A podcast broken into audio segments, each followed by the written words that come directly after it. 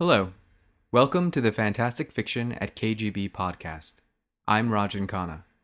Fantastic Fiction at KGB is a monthly reading series held on the third Wednesday of every month at the famous KGB bar in Manhattan's East Village. Fantastic Fiction is hosted by Ellen Datlow and Matthew Kressel and features up and comers and luminaries in the fields of science fiction, fantasy, and horror. The following audio was recorded live at the KGB bar, so please excuse the various background noises, bumps in the night, and other disturbances that you might hear. It's a live reading in New York City, and anything can and often does happen. And now, on to this month's reading. We hope you enjoy the following recording, and we thank you for listening. Hello? Hello? Shh. Hi there. We're going to start the second half. Oh my God, you've got a beard. Ah. I want to introduce the owner of the bar. This. Hello, everybody. This is Denis Woychuk. He's our patron saint.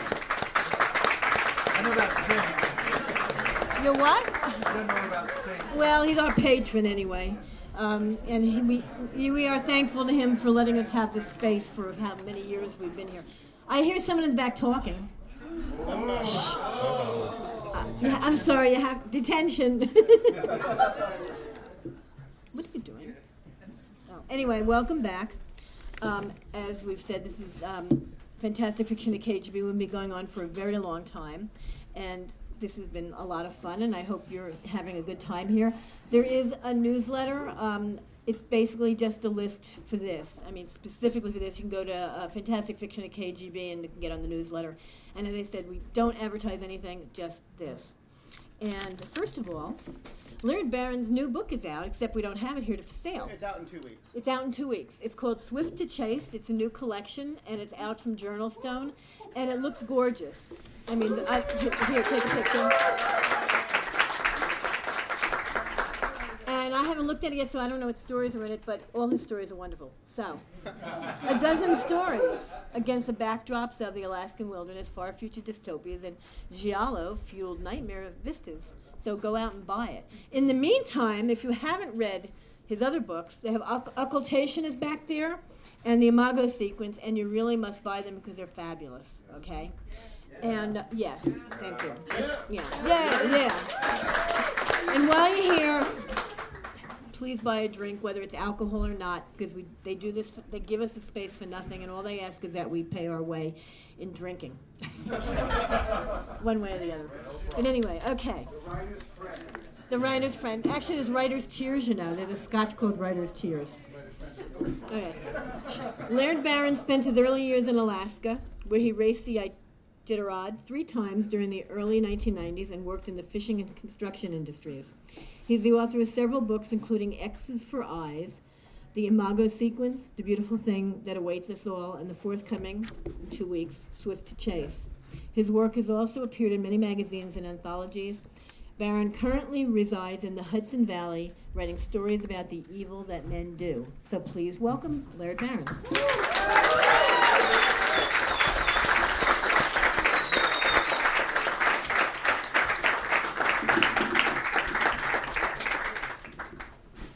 Well, uh, hello everybody. Thank you for that introduction, Ellen. And uh, thanks to Ellen and, and Matt for having me back. I, I really love being here. This is one of the great, the truly great venues for a writer to, uh, to read at. And thank you all for being here tonight. I was going to talk a little bit about the, um, you know, the, the story I was going to write, or excuse me, the story I was going to read tonight. But I think I'll just, uh, just say this much that um, it appeared in a small anthology uh, in Canada due to copyright. Uh, it- it's basically about a franchise character, a very famous franchise character. Uh, yeah. So, you know, if anybody, uh, you know, is uh, an authority is listening, all, all uh, uh, resemblance to characters, uh, living or dead, are purely coincidental. but I was really honored to be to be asked to contribute to this. They, they tried to find a wide spectrum of people to, uh, to basically contribute their take on on this wonderful character, and it's it, it's one of those things where I had a lot of other things going on at the time, but this is a bucket list sort of uh, priority, and for obvious reasons. Uh, it probably will never be reprinted during my lifetime. I probably won't be able to ever use this in a collection. So, on top of that, this is a KGB bar. It seems quite apropos, so I'd like to share. I would like to share with, with all you guys, I'd like to share this little story called uh, The Cyclorama.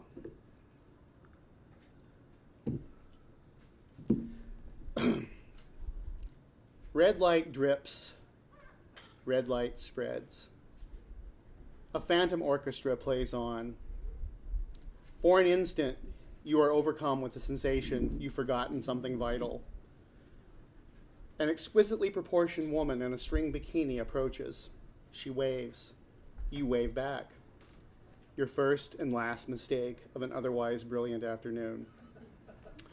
The blow you never see coming is as heavy as a straight right from a boxer. A dart's red feather protrudes from your breast. Venom trickles straight for your heart. It is rare for you to be taken by surprise, and yet here you are, undone. The woman in the string bikini lowers her weapon. She divides two, now three, now four. Her figures reflect the sun. Her multiples blaze and revolve as a carousel. You stagger, then fall face down into the sand and farther. On the day you are summoned to the inner sanctum for promotion, M pours infuriator from a fresh bottle. Double O. Born to kill. Commanded to die well. Our double O's are incredibly precious, eminently expendable resources. Remember, you're a blunt instrument and you'll succeed marvelously. I presume I'm not the first 007, you say, accepting the wine. Cheap. That's how this works, isn't it? I'm filling some unlucky, unlucky chap's boots. The older man frowns.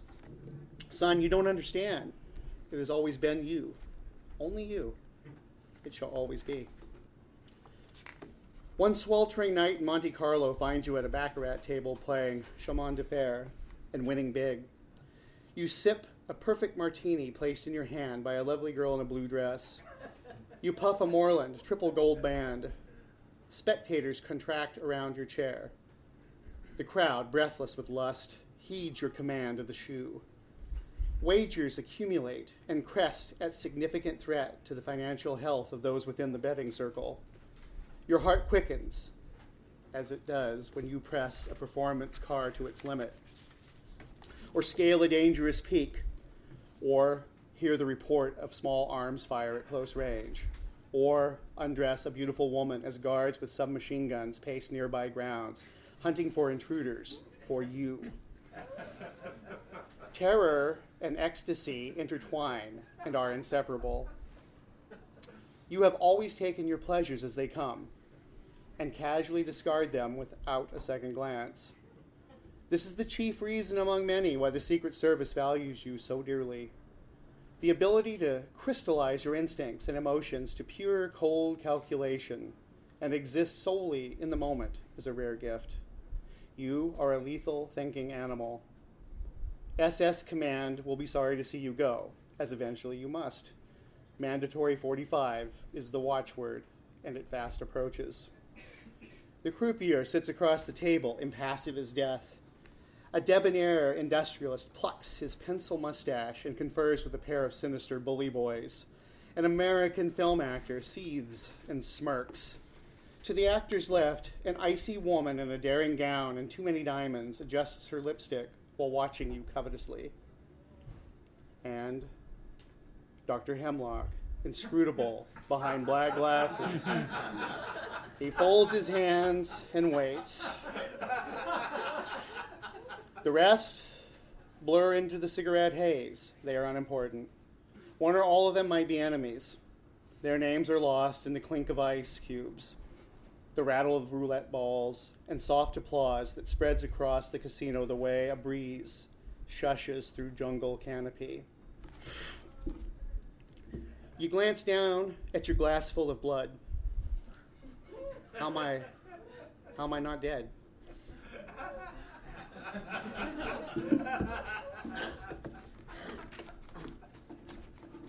As the propaganda proclaims, it's not a job, it's a lifestyle.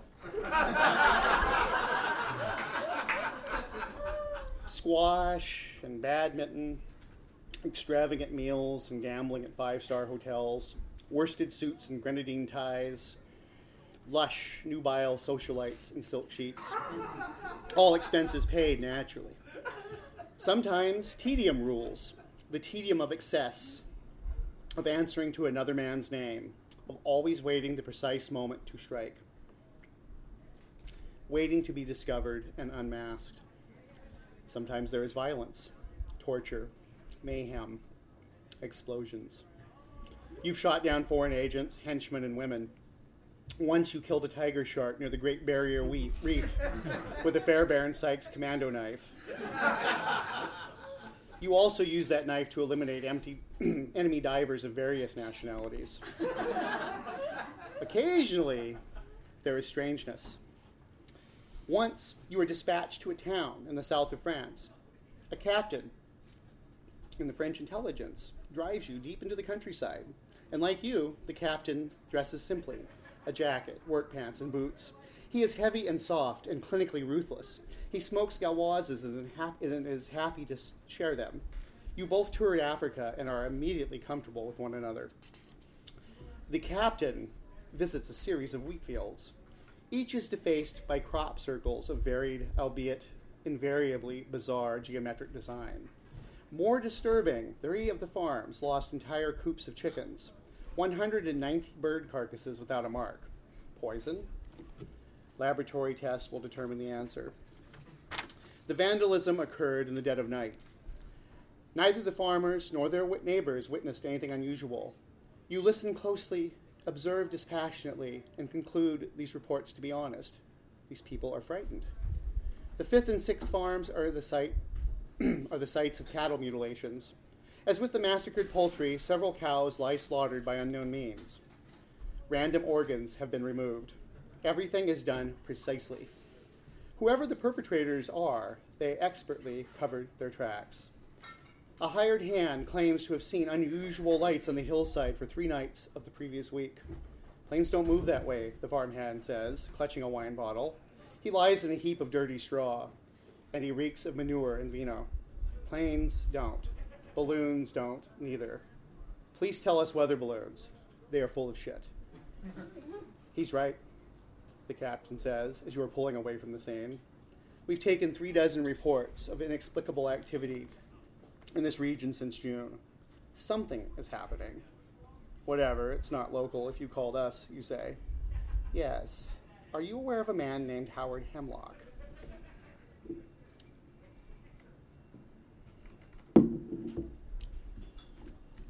This, this is all for you, Dr. Hemlock says. Your impression of the hospice is of limitless, limitlessness and claustrophobia, a labyrinth of light streaked darkness. When your strength ret- permits, you are free to wander, wander nowhere. Every passage redoubles upon itself and loops back to your Spartan quarters. Only when guided by Nurse Ursula do you arrive at Dr. Hemlock's office. She is the boatman, and these corridors are the River Lethe, cursed with forgetting. Nurse Ursula says, Good morning, Jimmy. She resembles the woman from the beach, except dressed in a white cap and blouse. Her expression is guileless as she offers you the daily ration of pills and a paper cup of water. On second glance, Ursula isn't the bikini clad femme fatale. She's shorter, less voluptuous, and no dart gun. Clouds drift through your mind. It is difficult to know if the incident on the beach actually occurred, or if it's a paranoid fantasy, as Dr. Hemlock adamantly maintains at the beginning and end of each session. In either case, you are a different man, removed from your savage youth by a gulf of decades. You, you were retired how long ago? The concrete date proves elusive. Your hand trembles. It is withered and thickly veined. It is the hand of a feeble old man, a dead man's hand. Pancreatic cancer, alas, Dr. Hemlock says. His accent changes to suit the mood. Nine months, a year if you give up everything you love, if you're lucky. Cigarette? The doctor produces a black Ronson lighter from his pocket. Its flame undulates in the lenses of his dark glasses. His fingernails are cruelly sharpened. He lights a Morland and inhales deeply. He exhales from his nose and grins through the smoke. His complete lack of teeth dilutes the menace of the gesture, not a whit. Nurse Ursula strokes your brow with motherly fondness. Her touch brings you back from the abyss. Ready for your colonic, dear?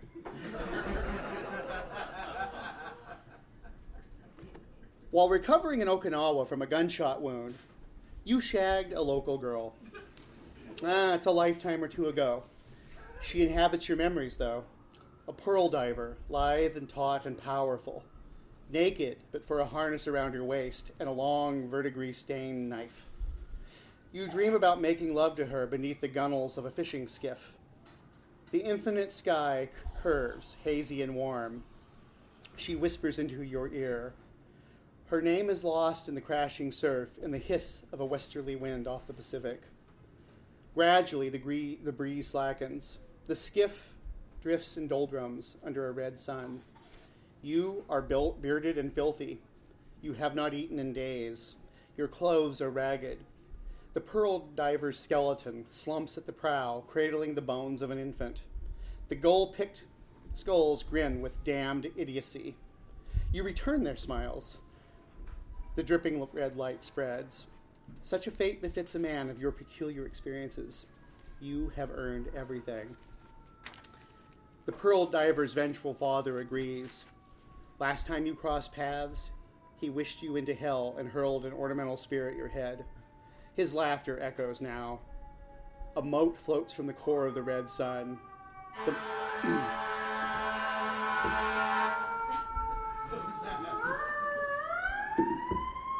the mote expands like an iris of cancer. Scene change. A liveried servant rolls into the room. a liveried servant rolls a service card into the room. Bowing, he exits with a few extra francs you slip into his palm. He may be Sicilian. You've been warned of an assassin from Palermo. His shoulders strain against the staff coat, and he moves with the easy grace of a dancer or a killer. The scar over his eye is familiar. Perhaps it's your nerves. Or perhaps you will eliminate him later after a terrible struggle.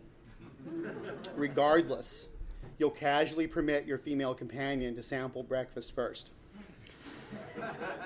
The Viscount's insatiable daughter skewers a melon slice with her fork. We will marry at the Colosseum and honeymoon in the Greek islands. Next spring would be a fine time, don't you agree, James, dear? You regard her supple, her body, supple and pale against the satin sheets. You stare at her red mouth. Sweet and inexorable and ravenous, she devours your masculinity, your very essence. You drain into her when she crushes your lips with kisses.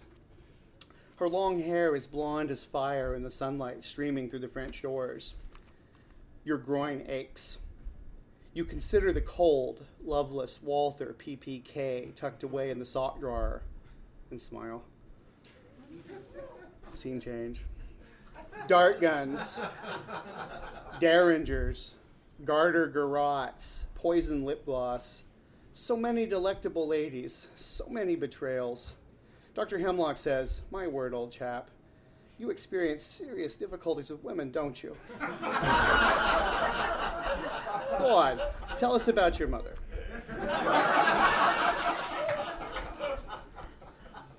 Is this a honeymoon evening in a bungalow near the ocean? You can't be certain. A woman sleeps with her back to you, dreaming in dissatisfaction, although she'd comforted you and said stress and weariness can undo even the most virile of men. She's more correct than she can imagine.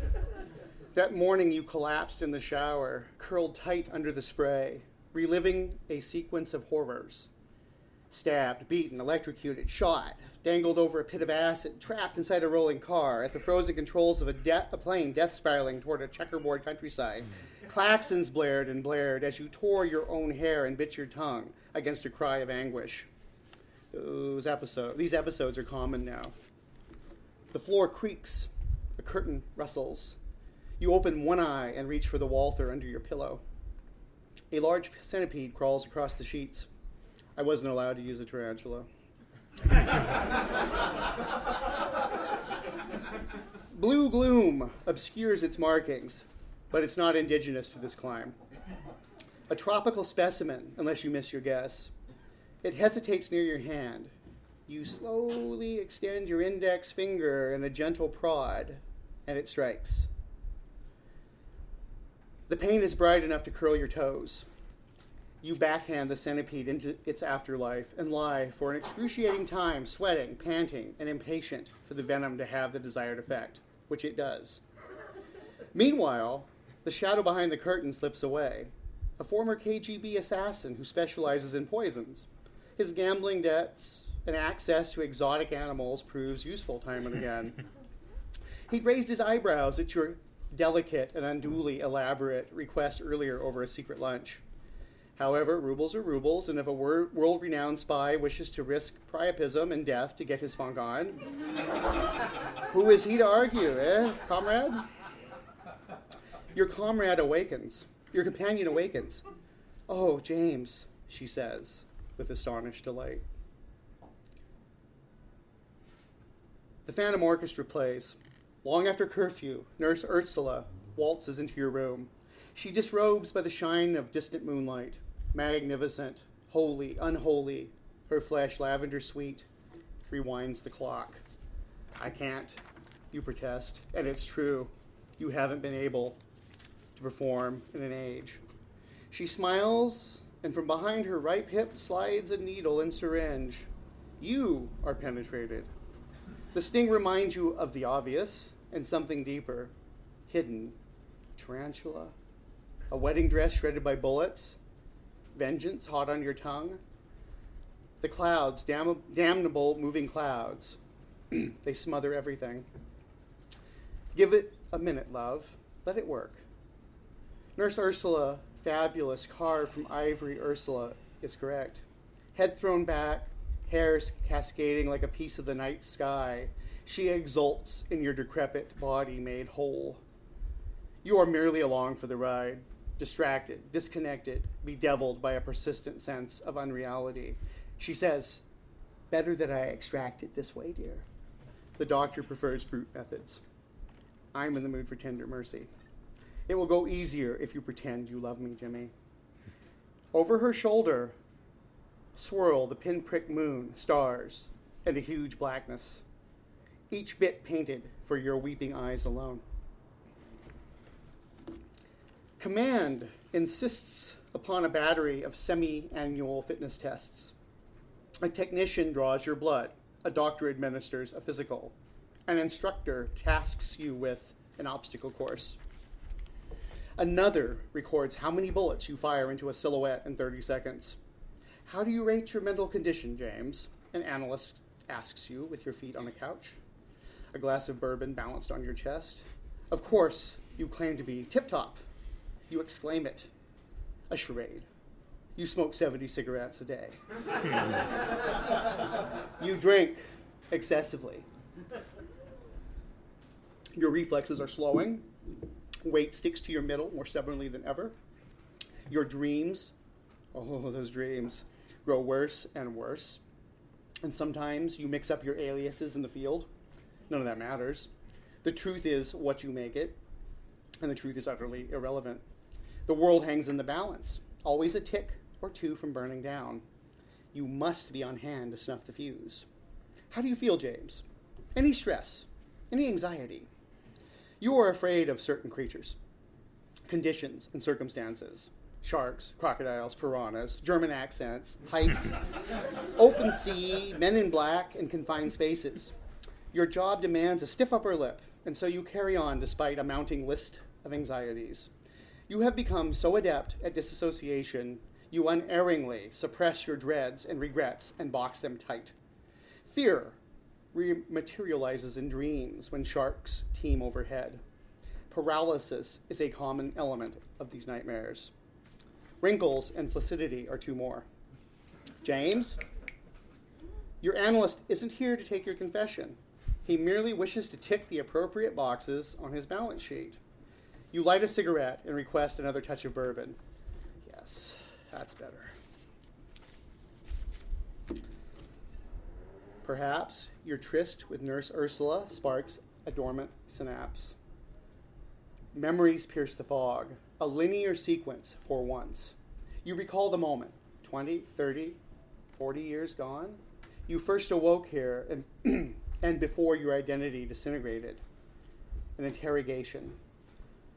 What an intimidating CV! Dr. Hemlock riffles through an eyes only folder that does not officially exist. Thwarted several nefarious international plots, averted doomsday on multiple occasions, terminated with prejudice a who's who of ne'er do wells. Your, your world owes you a great debt, sir. Those who deem you a blunt instrument damn with faint praise. You make no move to end the good doctor. Straps restrain your limbs. You don't cut him with a wry rejoinder because there's a ball gag stuffed into your mouth. The chairs are bisected eggs. The chamber is a bisected egg. Shiny white in the center, abyssal black where the wall curves and vanishes. You fear, albeit not deeply, Dr. Hemlock says. Existence is an absurd paradox. All matter is dead and alive. The closer you drift to self awareness, the more painful your situation becomes. There is no difference between an imaginary construct and what you consider to be material reality. Everything is true and a lie. The strap binding your left wrist loosens. Not enough. We admire you, friend. Rest. Your tenure is concluded. Queen and country will find another watchdog. He'll keep you until you die. Death is impossible. The strap loosens, loosens and gives way. Dr. Hemlock wags his finger. He removes his glasses, and that is the end. Except, not the end. You're waking from the dream into the capsule that surrounds you. In retrospect, you might have done well to place more emphasis on the fact that Howard Hemlock always dresses in impeccable black black hat, black coat, and dark glasses. The glasses are oversized of a style you can't place. Italian, perhaps? Some esoteric trend of the ultra rich and infamous. It lends the tall, slender man a cool, alien mien. The material of his tailored clothes also radiate a cool, a weird coldness. Too late, you realize his, atti- his attire functions as camouflage in a manner akin to a hunter who dons a ghillie suit. He disappears from public view for weeks and months at a stretch. His reappearance abroad is presaged, if one collates the data, by inexplicable animal deaths, atmospheric anomalies, and reports of unknown flying objects. So, you do what you do. You vanquish Hemlock at Baccarat. You terminate his henchman, a Sicilian expert strangler, shag his girl Friday, and infiltrate his island lair to wreak havoc. There's a car chase, a foot pursuit, and an exchange of gunfire that solves nothing.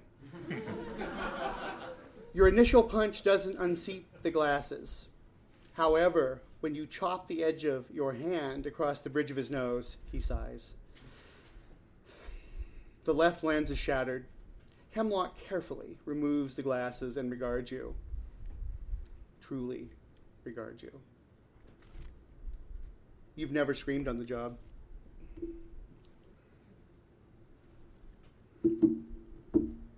It's like this Hemlock and his security measures can't hold a man of your quality forever.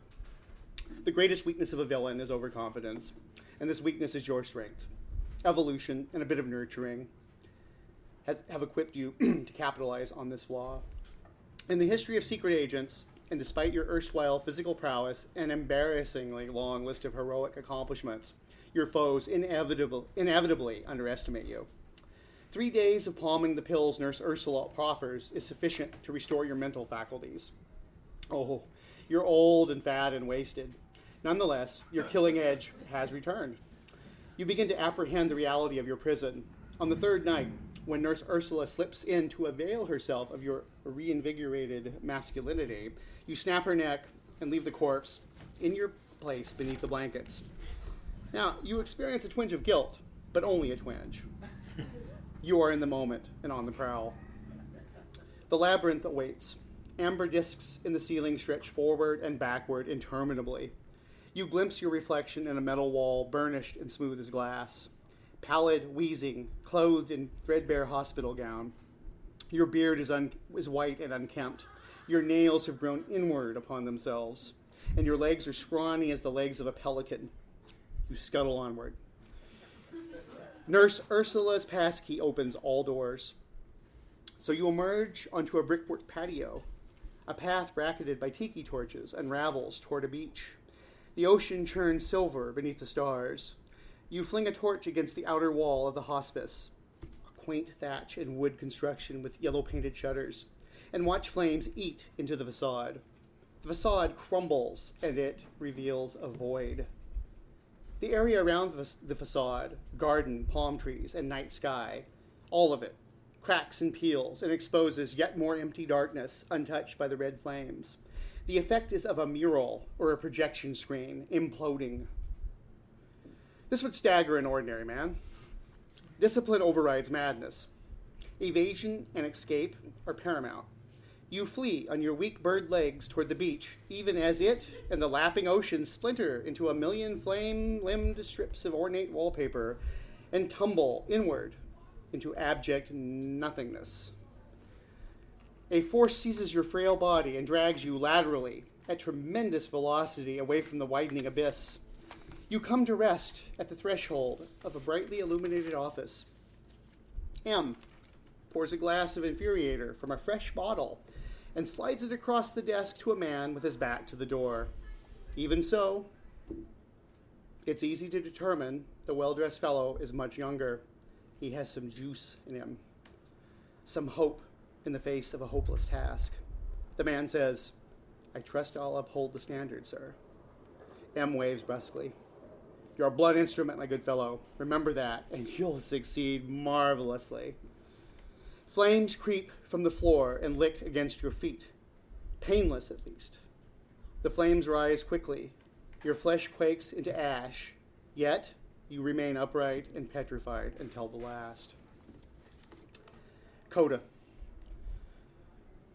Tucked within a fat, highly classified dossier, a particular surveillance photograph haunts you.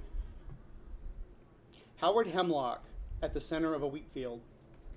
He is dressed, as is his custom, in all black, head tilted toward the high altitude spy plane from which the picture was shot, his right foot planted on the lead edge of a circular pattern scorched into the wheat. The unearthly pattern extends for many acres around him. The lenses of his glasses radiate red light of the trapped sun. A small, precise inscription on the reverse of the picture reads It is a mistake to conflate the Creator with his creations. And no, Mr. Fleming, I don't expect you to understand.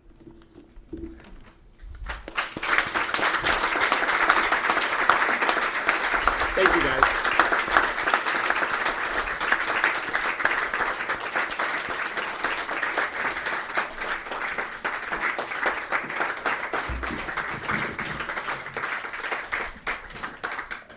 Not much you could say after that. That was fantastic. Thank you, Larry and Alyssa. You were you were great too. Uh, thank you to, to, all. No, I didn't. I swear I didn't mean it dismissive at all. No, both all the. Okay, thank you. All right, all right. No, no. Let's start over. I had a great great night, and uh, we'll see you. We'll see you next month. So I hope you all can uh, can can come next month. All right, take care.